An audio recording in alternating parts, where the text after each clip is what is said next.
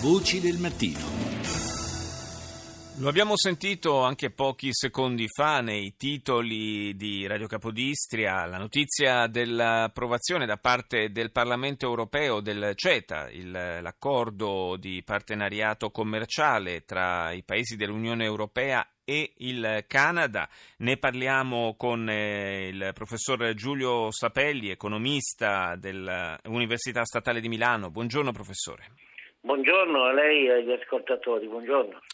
Dunque, professore, siamo arrivati a questo eh, voto che non è ancora diciamo, quello definitivo, ma certamente è un passaggio eh, rilevante. Adesso ci dovranno essere le ratifiche eh, da parte di tutti i singoli parlamenti nazionali e regionali, un, uh, un processo per la verità eh, molto tortuoso, visto che già questi stessi parlamenti si sono espressi eh, sul eh, CETA poco tempo fa, per la verità anche con qualche difficoltà, ricorderanno forse gli ascoltatori ascoltatori il temporaneo stop imposto da, eh, dal Parlamento regionale belga. E allora eh, io le chiedo eh, delle tante polemiche che anche ieri si sono eh, manifestate con eh, dimostrazioni anche all'esterno della sede del Parlamento europeo eh, sul, su, questo, su, questo, accordo. Secondo lei qual è la, la valutazione da fare? Sono più i pro o i contro di questa intesa?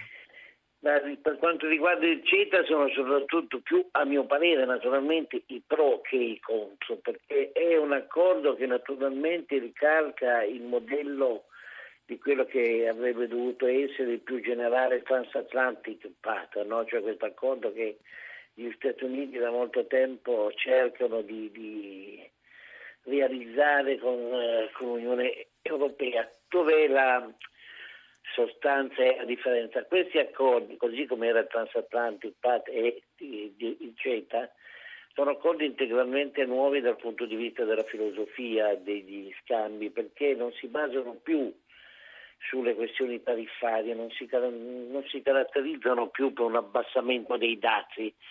Questi sono accordi, così come sarebbe anche quello il famoso Trans-Pacific Pact, che eh, riguardano eh, accordi sugli standard, standard di qualità, ad esempio degli alimenti, standard di difesa, quelle che sono le componenti organolettiche dei beni, se questi beni sono deperibili e soprattutto degli standard tecnici.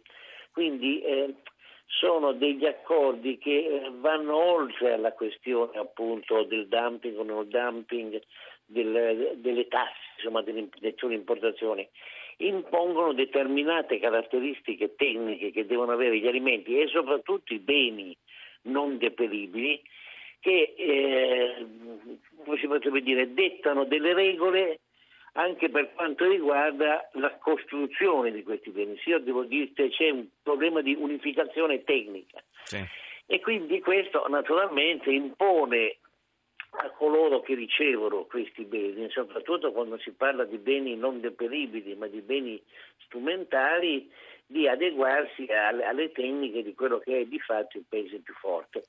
Nel CETA, dato che il Canada è un grande interprete del commercio mondiale, ma non ha quella forza impositiva che hanno gli Stati Uniti, ecco, queste regole, questi standard non sono così impositivi sugli altri componenti del trattato. Ecco, mm. voglio dire, c'è stata una possibilità di negoziarli questi standard e quindi insomma sono meno impositivi e credo che sono più armonizzati di quelli che si preparavano nel Transatlantic Pact. Oh, uno degli aspetti infatti è che il, il, Canada adesso riconoscerà una serie di eh, prodotti IGP europei, quindi anche certo, molti prodotti italiani grande... e questa è certamente una buona notizia, per, pensiamo eh, so, al parmigiano, al prosciutto di Parma che eh, sì. sono molto è copiati. No? Novità, mm. È una grande novità perché finora c'era una, c'era una certa preclusione nei rapporti eh, transatlantici. No? Ecco.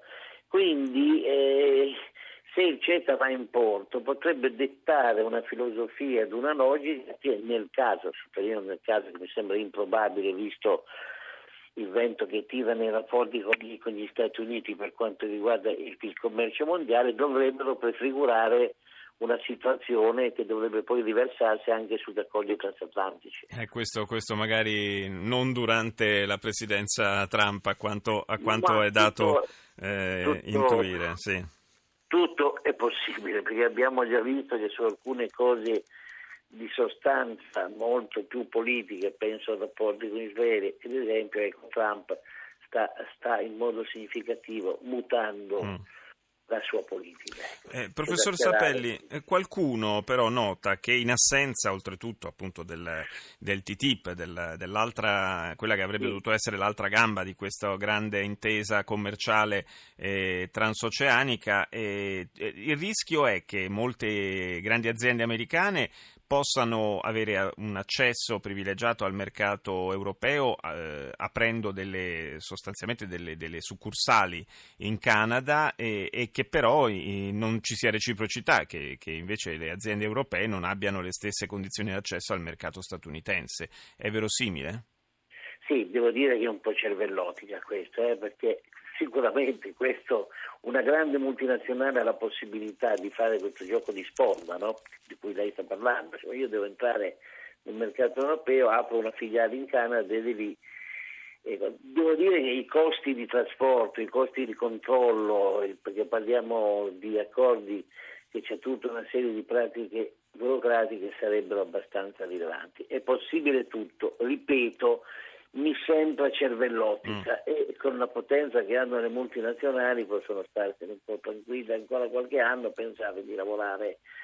Ecco, ecco, devo dire che mi sembra un processo alle intenzioni. Ecco. Eh, mm, vedremo, vedremo come nella pratica come si svilupperà, perché poi perché tutti gli accordi... parla delle imprese e delle multinazionali senza averle mai viste all'opera, ecco, senza mai conosciuto come effettivamente lavora un'impresa.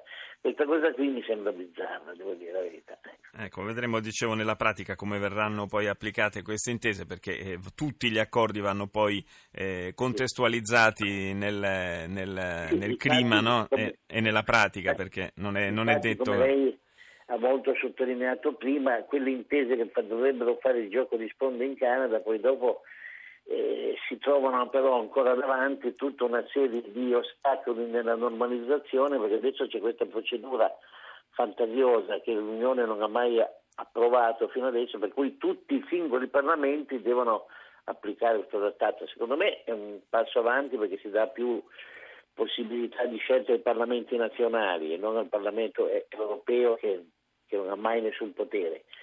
Certo che, questa cosa sia stata fatta senza un ripensamento sui rapporti tra Parlamenti nazionali e Parlamento europeo mm.